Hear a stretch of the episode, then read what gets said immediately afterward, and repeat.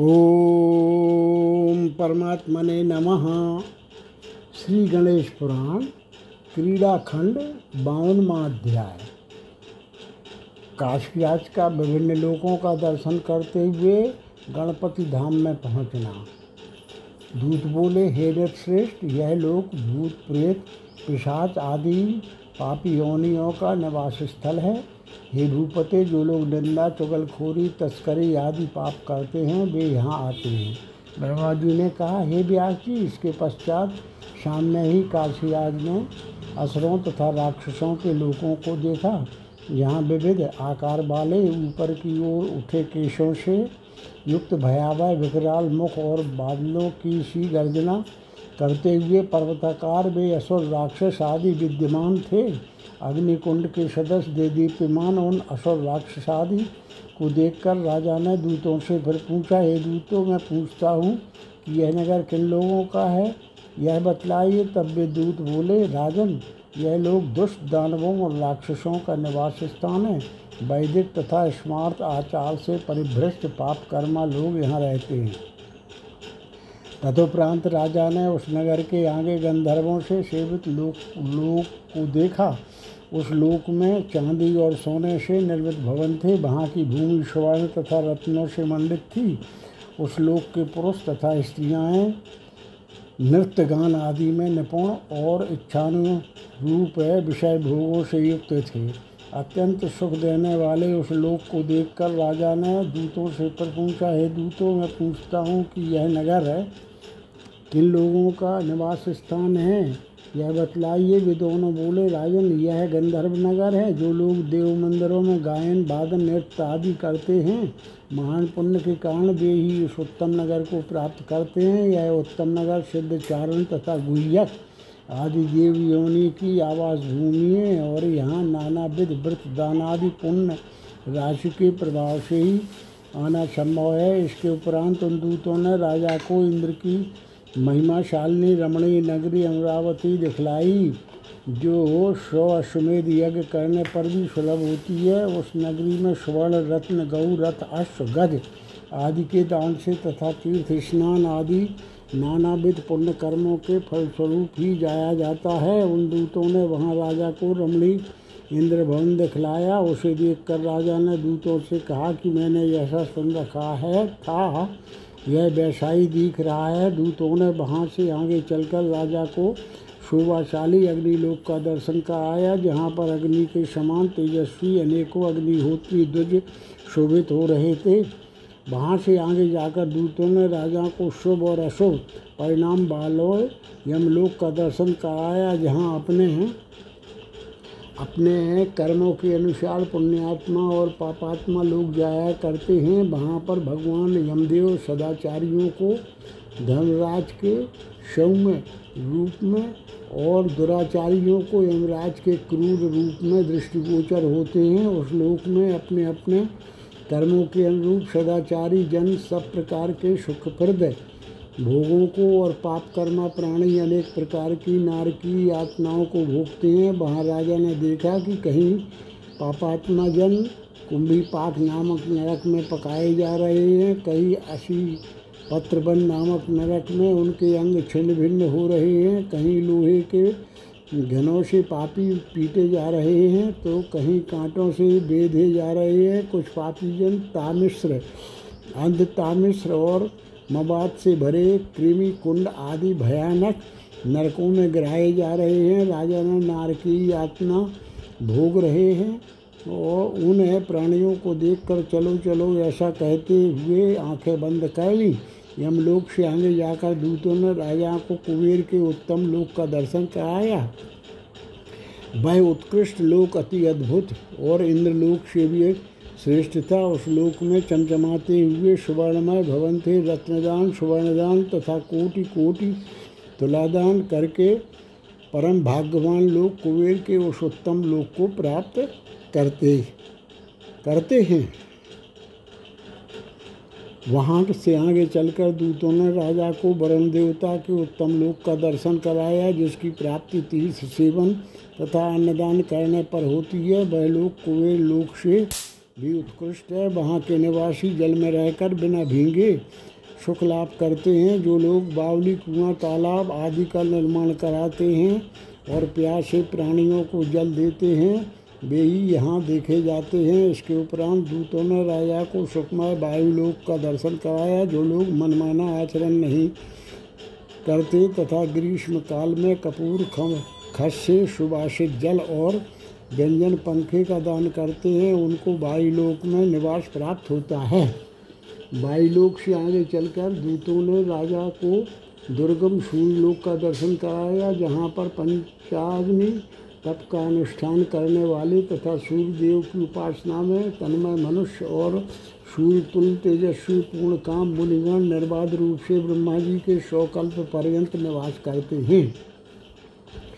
तदुपरांत दूतों ने राजा को तारागणों से परिपूर्ण चंद्रलोक का दर्शन कराया, मोतक एवं स्वर्ण का दान और सोमयाग का अनुष्ठान। इन उत्तम पुण्य कृत्यों के फलस्वरूप महात्मा गण श्लोक को प्राप्त करते हैं।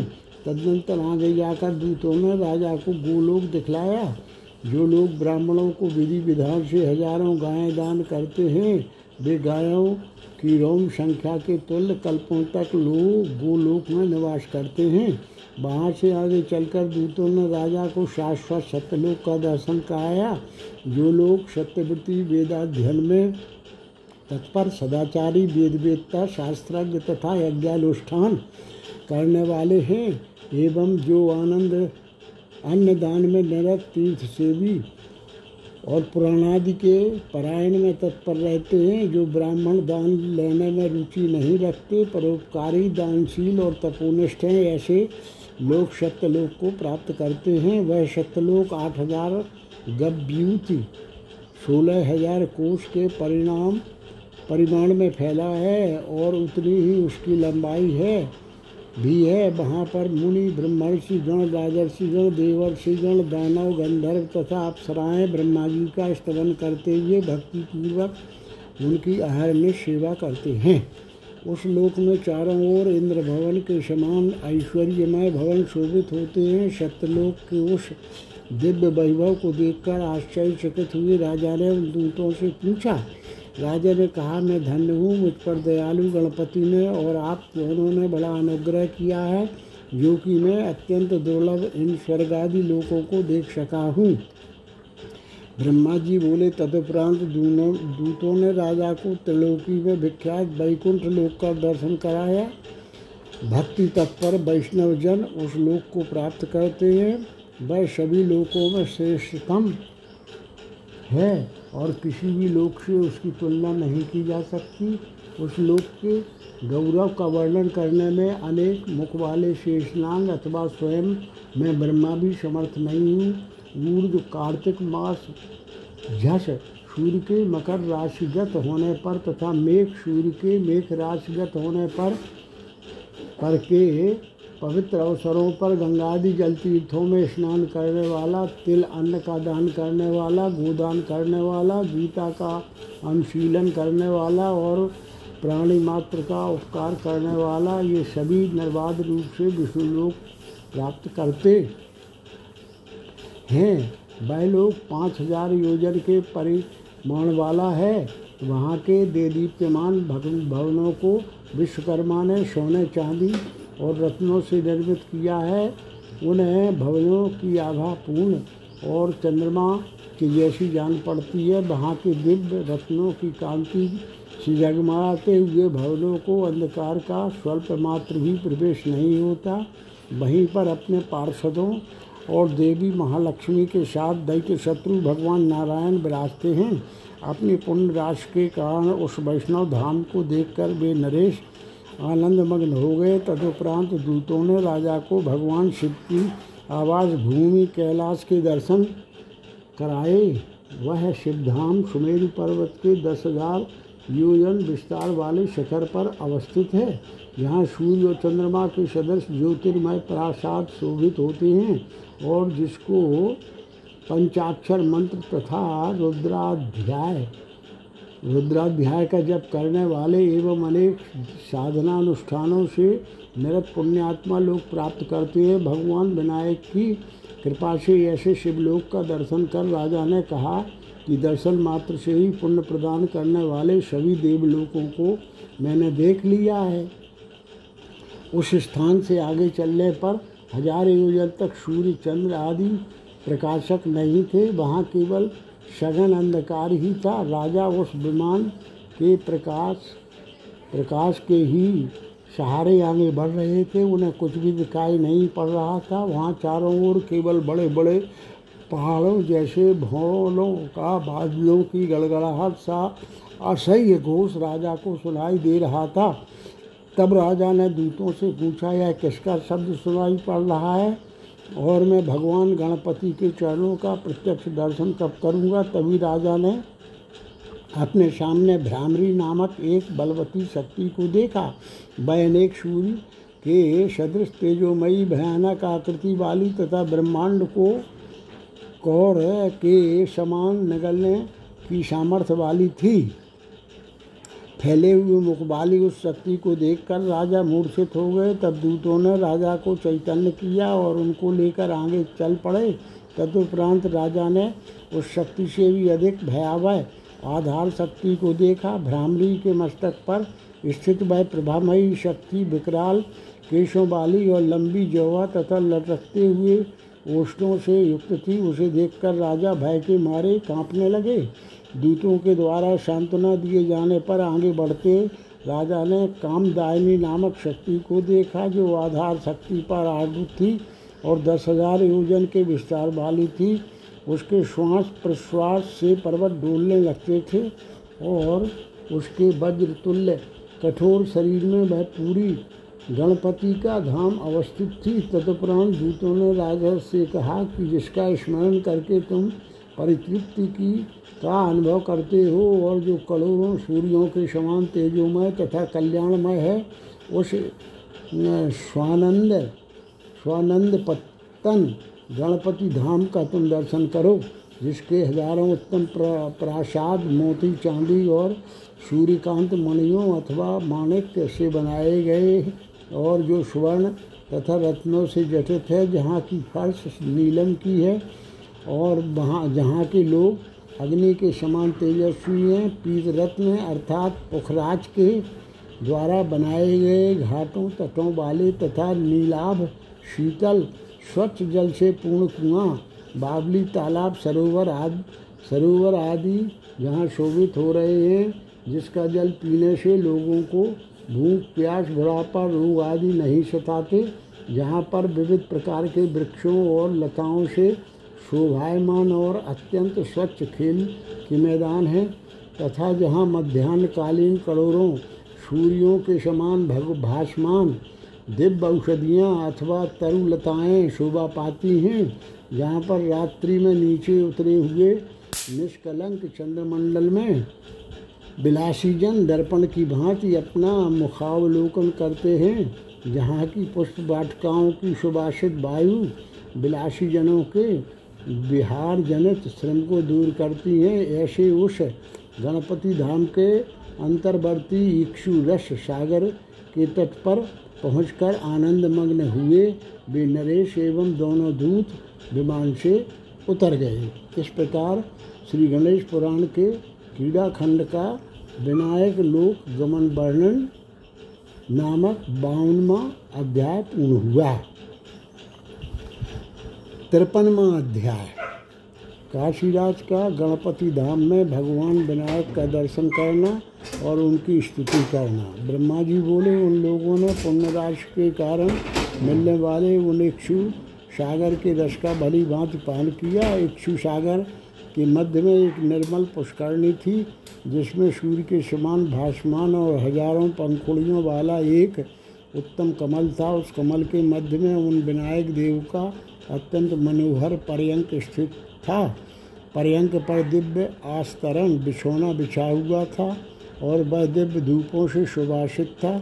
उस पर नाना विध दिव्य पुष्प बिखेरे गए थे तथा उसमें जटित उत्तम कांति वाली रत्न राशि की आभा सभी दिशाओं और विदिशाओं, दिक्कोण, ईशान आदि को उद्भाषित कर रही थी। ऐसे उस पर्यंक पर सोए हुए विनायक देव पर व्यंजन व्यजन डुलाए जा रहे थे। विनायक देव, करोड़ों चंद्रमाओं कीशी कांति वाले विविध अलंकारों से मंडित तथा सर्पों से विभूषित थे। उनकी सूढ़ केले के तने जैसी थी। उस और उसमें एकमात्र दांत शोभा पा रहा था। उड़े हुए दिव्यांबर से वे आवृत थे। उनके ललाट पर तीसरा नेत्र और सिर पर मुकुट शोभायमान था उन्होंने कानों में कुंडल, हाथों में वायुबंद अंगुलियों में अंगूठी और कटिदेश में बहुमूल्य करधनी को धारण कर रखा था। उनके सिद्धि प्रदायक चरणों को सिद्धि देवी और बुद्धि देवी दबा रही थी तथा अनिमा एवं गरिमा नामक सिद्धियाँ उन पर श्वेत चामर डुलाने में निरत थीं। ज्वालिनी और तेजनी नामक शक्तियाँ जगमगाती हुई सी मानो महाप्रकाश फैलाने के लिए उनके दोनों ओर अवस्थित थी। भगवान विनायक दिव्य गंधानुलेपन से अनुलिप्त एवं दिव्य मालाओं से अलंकृत थे।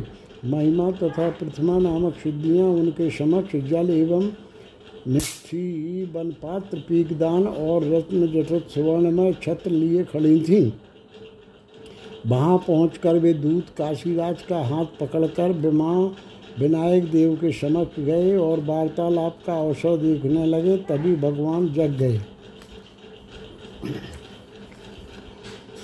उन दूतों ने विनायक देव को प्रणाम करके निवेदन किया कि आपकी आज्ञा से इन्हें हम लिवा लाए हैं। ऐसा कहकर उनके आदेश की प्रतीक्षा करते हुए वे दोनों दूर खड़े हो गए। प्रबुद्ध उन विनायक देव को राजा ने हाथ जोड़कर प्रणाम किया और अत्यंत प्रीत से बोले, आज मेरा वंश धन्य हो गया। मेरे माता पिता जन्म जन्म लेना, विद्या, तपस्या, नेत्र और पुत्र आदि भी धन्य हैं, क्योंकि ब्रह्मा जी के द्वारा जिनका ध्यान किया जाता है, ऐसे अपने चरण युगल का आपने हमें दर्शन कराया है। मैंने जैसा वैभव यहाँ का देखा है, वैसा तो ब्रह्मलोक, कैलाश, इंद्रलोक आदि किसी भी लोक में नहीं दिखाई देता। तदुपरांत उन विनायक ने दूतों को बैठने की आज्ञा दी। जब दूत बैठ गए, तब राजा ने विनायक को उन्हीं पूर्व परिचित बालक के रूप में देखा, जिन्होंने नरांतक और देवांतक नामक दैत्यों का वध किया था। उन मृदुल देह, हेम और कर्पूर के समान शुभ्र अत्यंत और गौर तथा भुजाओं से युक्त बाल रूप विनायक को देखकर राजा कुछ भी बोल न सके। आंसुओं से उनका गला भर आया। काशीराज ने आनंदाश्रुओं की धारा से विनायक देव के चरण उगल को भिगो दिया। राजा के अलौकिक भक्ति भाव को जानकर विघ्न विनायक ने उन्हें उठाया और आलिंगन किया। तब काशीराज ने भी विनायक के मस्तक को वैसे ही सूंघा। जैसे सुदीर्घ कालोपरांत समागत पुत्र का मस्तक पिता सूंघता है, तब विनायक देव का भी गला आंसुओं से भर आया और वे तथा राजा दोनों ही रोमांचित हो उठे। आनंद सिंधु में निमग्न हुए, उन दोनों को योगियों की भांति शरीर का भान न रहा। इसके पश्चात प्रकृतिस्थ होने पर बल रूपी विनायक ने बाल रूपी विनायक ने राजा से कहा, हे तात, आपके घर में खेल खेल में मैंने अनेक बार सद सद व्यवहार किया है। वह सब आप सहन करते रहे। मैंने वहाँ बहुत से दैत्यों का वध किया है, भूमि का भार नष्ट किया है, सत्पुरुषों की रक्षा तथा धर्म मर्यादा की स्थापना की। तदुपरांत मैं आपसे आज्ञा लेकर जन्मदाता पिता कश्यप जी के पास चला गया। उनको प्रणाम करके मैं समस्त वैभवों से परिपूर्ण इस अपने धाम में आ गया। यहाँ पर आपके ही विषय में सोचता हुआ मैं कहीं भी शांति ना पा सका, तब आ, आपके आदि भाव अर्थात मेरे प्रति वात्सल्य मूलक भक्ति भाव को जानकर मैंने मुनि श्रेष्ठ मुदगल को आपके घर भेजा और उनकी कृपा से आपने और स्वयं उन मुदगल मुनि ने भी इस स्थान को प्राप्त किया है। यह स्थान तो श्रेष्ठ मुनिजनों तथा ब्रह्मा आदि देवताओं के लिए भी सर्वदा अलभ्य ही है। ब्रह्मा जी बोले, उन विनायक के वचनामृत को पानकर और बार बार उनकी वंदना करके काशीराज अपनी बुद्धि के अनुसार स्तवन करने लगे। राजा बोले, हे नाथ जो कमल पास खड़क परस आदि के चिन्हों से युक्त हैं, ब्रह्मा आदि देवगण, अपने कल्याण हेतु एकमात्र जन का ही ध्यान किया करते हैं और जो भक्तों के विघ्नों का ध्वंस कर देते हैं आपके उन चरणाल बिंदों की मैं वंदना करता हूँ। हे नाथ, मैं आपके उन चरण कमलों की वंदना करता हूँ, जो विष्णु, शिव आदि देवताओं तथा नानाविध अभीष्ट सिद्धि के अभिलाषी मनुष्यों के द्वारा बारंबार पूजित होते हैं और विघ्नों का नाश करने में कुशल एवं सांसारिक तापों से संतप्त प्राणियों पर कृपा मृत की वर्षा करने वाले हैं। हे नाथ कृपा कटाक्ष रूपी अमृत वर्षण से तीनों तापों का शमन करने की, जिसमें प्रत्यक्ष सामर्थ्य गोचर होती है। आपके उस अग्नि सूर्य चंद्रात्मक तीन नेत्रों वाले मुखार बिंद की मैं वंदना करता हूँ। हे नाथ, हे सुरेश्वर, जो नाना विध अस्त्र शस्त्रों के द्वारा दैत्य समूह को विनष्ट करने वाला अनेकों भक्तों को निर्भय करने वाला और संसार रूपी कूप से निकलने का सहारा है। मैं आपके उस करार बिंद की वंदना करता हूँ। हे गणपति, आप अजन्मा हैं तथापि सत्वगुण का आश्रय लेकर विष्णु रूप से प्रजाओं का भरण पोषण करते हैं। रजोगुण का आश्रय लेकर ब्रह्मा के रूप में विश्व प्रपंच की रचना करते हैं और तमोगुण का आश्रय लेकर रुद्र रूप से ब्रह्मांड का श्रृंगार करते हैं। यह चराचर जगत आपके ही नियंत्रण में है। जो निर्मल चित्त व्यक्ति आपका अहरनिश भजन करता है, आप उसके विघ्नों को आक्रांत करके भक्त वत्सलता के कारण उसके चारों ओर मंडराया करते हैं। वह अपने निश्चल भक्ति भाव से आपको वशीभूत करके सुखपूर्वक होता है और आप उसके हितार्थ वैसे ही दौड़ते रहते हैं जैसे बछड़े के लिए गाय दौड़ती है। जो लोग दूसरे देवताओं की उपासना करते हुए नानाविध संताप प्राप्त कर संसार चक्र में बारंबार भटकते रहते हैं, वे भी कभी कभी आपके करुणापूर्ण अनुग्रह को प्राप्त करके पुनः मनुष्य शरीर धारण करते हैं और तब आपका सायुज्य पा लेते हैं।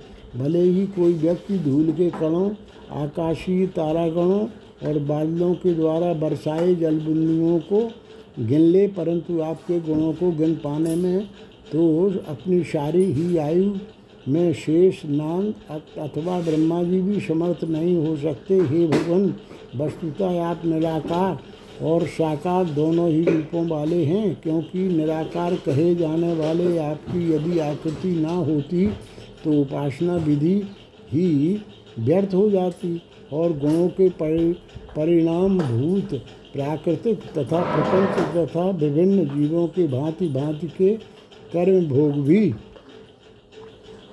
किस प्रकार सिद्ध हो पाते? यदि सज्जनों की संगति हो, उनका अनुग्रह हो शास्त्र विहित कर्तव्य में निष्ठा हो और निरंतर आपका अनुध्यान हो तो चित्त की शुद्धि आपका महान अनुग्रह, ज्ञान और मोक्ष, ये सभी दुर्लभ नहीं रहते। ब्रह्मा जी बोले इस प्रकार के स्तवन को सुनकर संतुष्ट हुए उन विनायक ने काशीराज से कहा कि, बनो वांछित वर ग्रहण करो। राजा ने कहा हे प्रभु, जो मैं यहाँ आ सका हूँ, इतने से ही वरदान का प्रयोजन सिद्ध हो गया। अब मेरा पुनः जन्म मरण ना हो, इसका उपाय कीजिए। ब्रह्मा जी बोले, स्तुति से संतुष्ट हुए विनायक उन दिव्य देह वाले काशीराज से तथास्तु ऐसा ही हो इस प्रकार बोले और करोड़ों कल्पों तक के लिए उनको अपने समीप में स्थान दिया। हे मुने, उन विनायक देव ने ही कृपा पूर्वक मुझको यह स्तोत्र बताया था। तदुपरांत मैंने नारद जी को और नारद जी ने महर्षि गौतम को यह स्तोत्र बतलाया। फिर महर्षि गौतम ने इसे सभी ऋषियों को प्रदान किया। अत्यंत पावन यह स्तोत्र बनाए। विघ्न नाशक और ज्ञान मोक्ष तथा समस्त वांछित फलों को देने वाला है। गणपति देव के समक्ष जो मनुष्य तीनों संध्याओं में इसका पाठ करता है, उसे भक्ति की प्राप्ति होती है। इसका पाठ करके विद्यार्थी विद्या पुत्रार्थी संतान तथा विद्यार्थी विजय प्राप्त करता लेता है। हे बोले जो जो हो तुमने पूछा था, वह सब मैंने इस प्रकार बतलाया। काशीराज का आख्यान सुनने के बाद तुम और क्या सुनना चाहती हो? भृगु जी बोले ब्रह्मा जी के इन वचनों को सुनकर व्यास जी का संदेह नष्ट हो गया और उन उत्तम बुद्धि मुनिवर ने दूसरी कथाओं को विस्तार पूर्वक सुनने के लिए प्रश्न किया। व्यास जी ने पूछा, हे ब्रह्मण, उन विनायक ने किस प्रकार अति दरिद्र शुक्ल के घर में आदर पूर्वक साधारण भोजन करके उसकी दरिद्रता को दूर किया और काशीराज के समीप क्या क्या लीलाएँ की थी तथा काशीराज ने क्या किया, यह सब बतलाइए। विनायक देव ने कैसे दोनों दैत्यों नरांतक और देवांतक को मारा और कैसे पृथ्वी का भार हरण किया तथा किस रीति से धर्म की स्थापना की, यह सब भली भांति आप मुझे बतलाइए। ब्रह्मा जी बोले, हे मुने, उन बाल रूप विनायक ने शुक्ल की दरिद्रता का हरण करके और भी जो जो लीलाएँ की थी, वह सब चरित मैं तुमको संक्षेप में बता रहा हूँ। इस प्रकार श्री गणेश पुराण के क्रियाखंड के अंतर्गत राजा को स्वानंद भुवन प्राप्ति का वर्णन नामक तिरपनवा अध्याय पूर्ण हुआ।